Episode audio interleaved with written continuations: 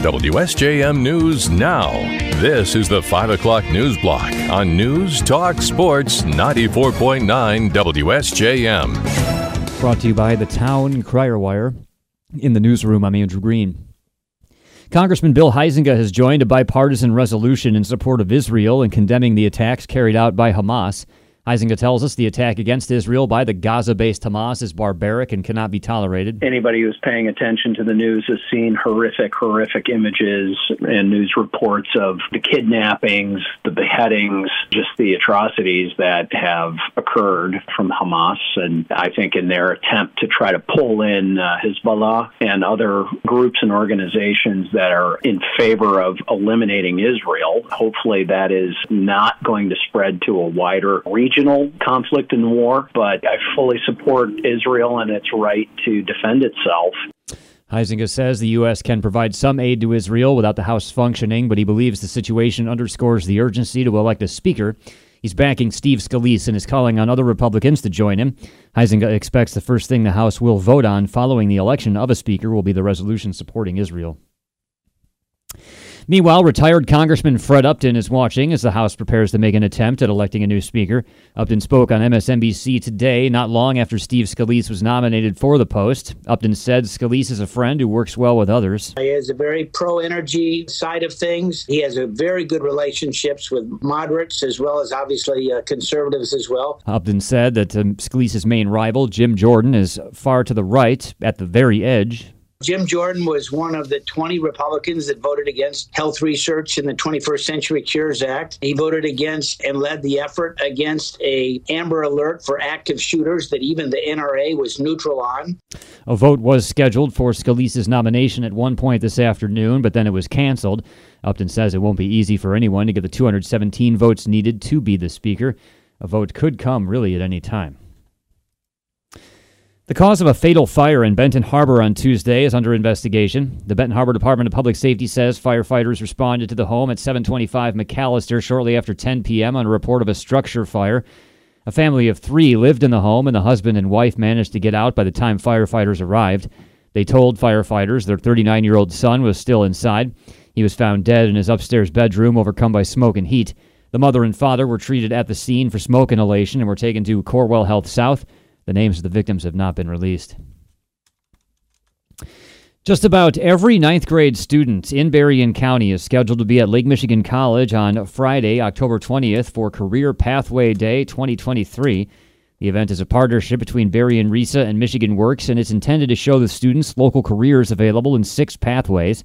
RESA Assistant Superintendent of Career and Technical Education Chris Machiniak tells us there are opportunities in most fields available right in our area. Probably if you're looking at just sheer number of jobs, you're looking at healthcare and manufacturing are the large two. But between the human services and the business pathways, I mean, there's so many different opportunities for our kids, even the smaller ones like the arts and communication.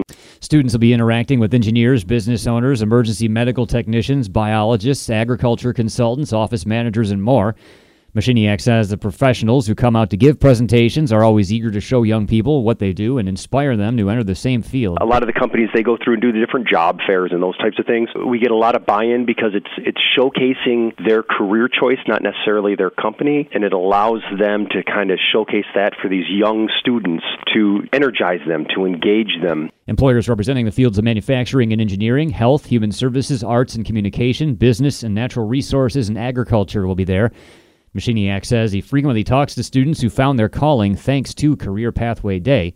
In all, about 2,000 kids will attend. Lincoln Township Clerk Stacy Lore Porter has been named the chair of the Berrien County Clerks Association. She'll replace New Buffalo Township Clerk Judy Zabicki as Zabicki is moving away from the area. Laura Porter tells us the association is a good way for clerks from all over the county to work together. It's a really good support group for all the clerks in Berrien County. I think all the clerks in Berrien County are part of it, and it includes villages, townships, and cities. And we all work together. We provide educational events that help us do our job better, and it's just a really good networking opportunity. Laura Porter has been Lincoln Township Clerk since 2008. She has served as chair of the Berrien County Clerks Association once before, and this term will be for two years. Buchanan City Clerk uh, Kala Langston will, was named the treasurer of the group to replace Laura Porter in that role. Fundraising for a splash pad in Coloma is well underway, and it was helped by an event held this past weekend at Paw Paw Lake Yacht Club. Coloma Mayor Marcia Hammond tells us the goal is to raise $170,000 to install a splash pad at Randall Park, hopefully starting next spring. The city is using money left by the Leonard family as well as donations to get there. This is not going to be tax dollars that are going to put it there. It's going to be money that we have gotten from fundraisers and support from the communities. Hammond says the local Rotary has made a generous contribution, and then the Pink Hat Ladies organized this past Saturday's Cash for a Splash luncheon and style show at the club. They know each other from the yacht club in Coloma. They started walking during COVID because they just needed to get outside. And they talked to us about doing a fashion show. And let's just say they did it upright. They did such a tremendous job. It was really a fun event. Hammond says both businesses and individuals contributed the door prizes, raffle items, and silent auctions for the day. Hammond says the event raised just under $9,000. She tells us the fundraising for the splash pad started out a bit slow, but it's been gaining momentum. Anyone can donate to the project by calling Coloma City Hall. And set for this Friday is a chance for anyone to meet and mingle with police officers from across Berrien County. Michigan State Police Trooper Holly Higgs tells us coffee with a cop will be held at the local in Baroda. On hand will be State Police, the Berrien County Sheriff's Department, and the Baroda Lake Township Police Department. They'll answer questions for anyone who stops by. It's just a great opportunity to break down some barriers that we have. Most people don't want to walk up to police officers while we're on the street or in our car. We're kind of inapproachable. But when we're sitting down over food, it's a, it's a great time to be able to just talk and get to know what some of the concerns are in the community. Higgs says when these events are held, people often express concerns about crimes in their neighborhood and ask about how someone becomes a police officer. She notes most of the contacts uh, that people have with cops are in emergency or stressful situations, so this will be much more laid back. Coffee with a cop will be from 8 a.m. to 10 a.m. on Friday, and everyone's invited. WSJM News now continues with your Bloomberg report.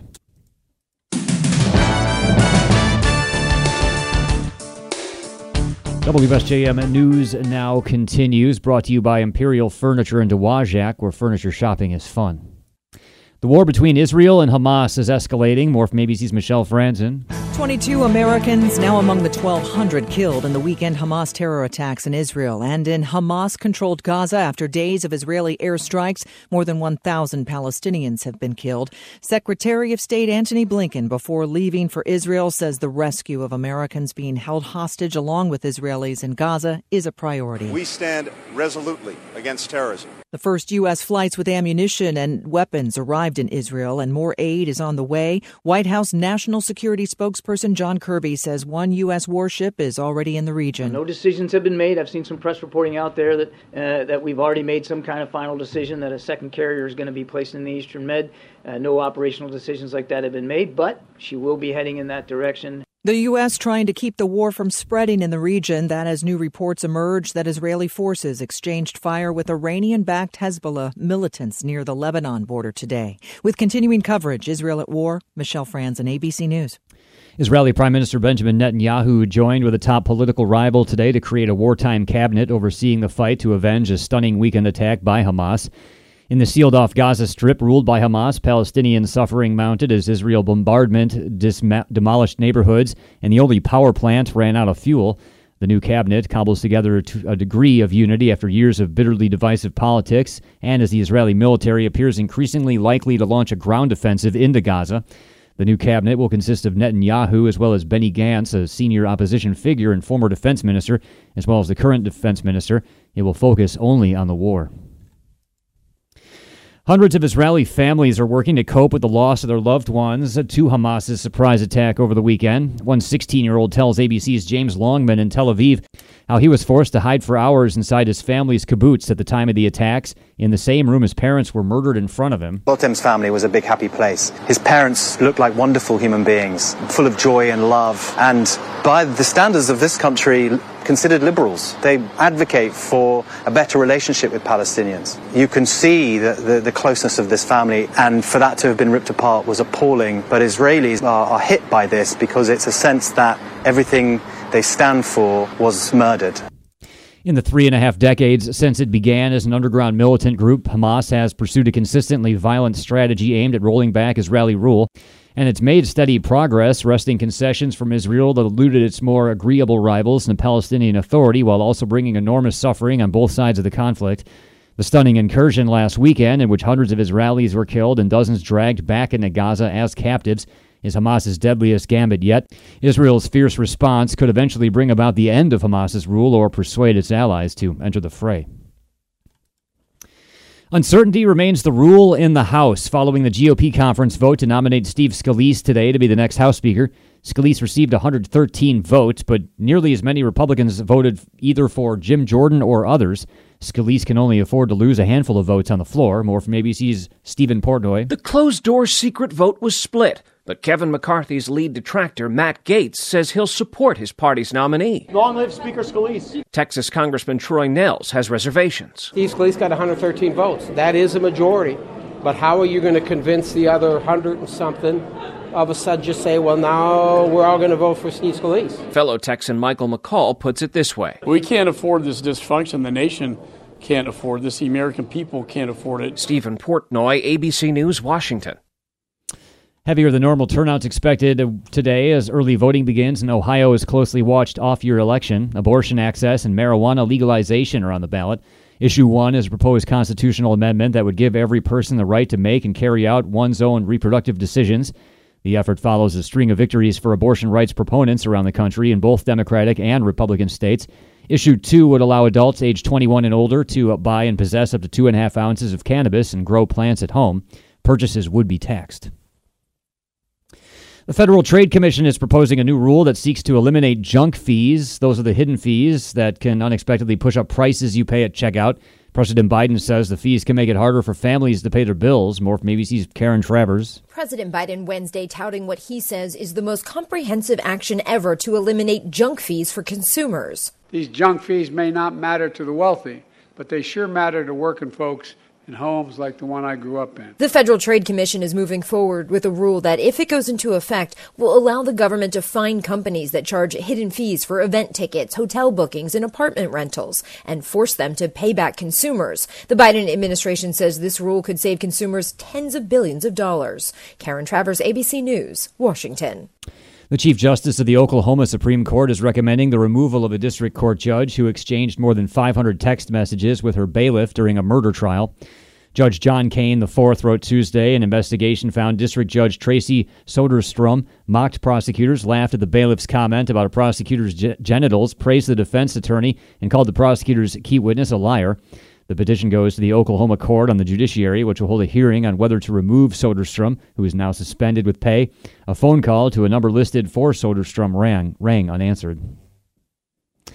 And it's here we go again. Another major sky high Powerball lottery drawing tonight. ABC's Derek Dennis has more. Get your tickets for real this time. After a whopping 35 weeks of no big Powerball winner, tonight's jackpot is close to an all time high $1.73 billion, the second largest prize in Powerball history, the fourth largest prize in all U.S. lottery jackpots. But just so you know, the winning ticket this time won't get all that cash. Uncle Sam takes a big cut, leaving the cash payout after taxes at about 750 56 million, and the odds of winning still not great, about 292 million. So dream on. Derek Dennis, ABC News.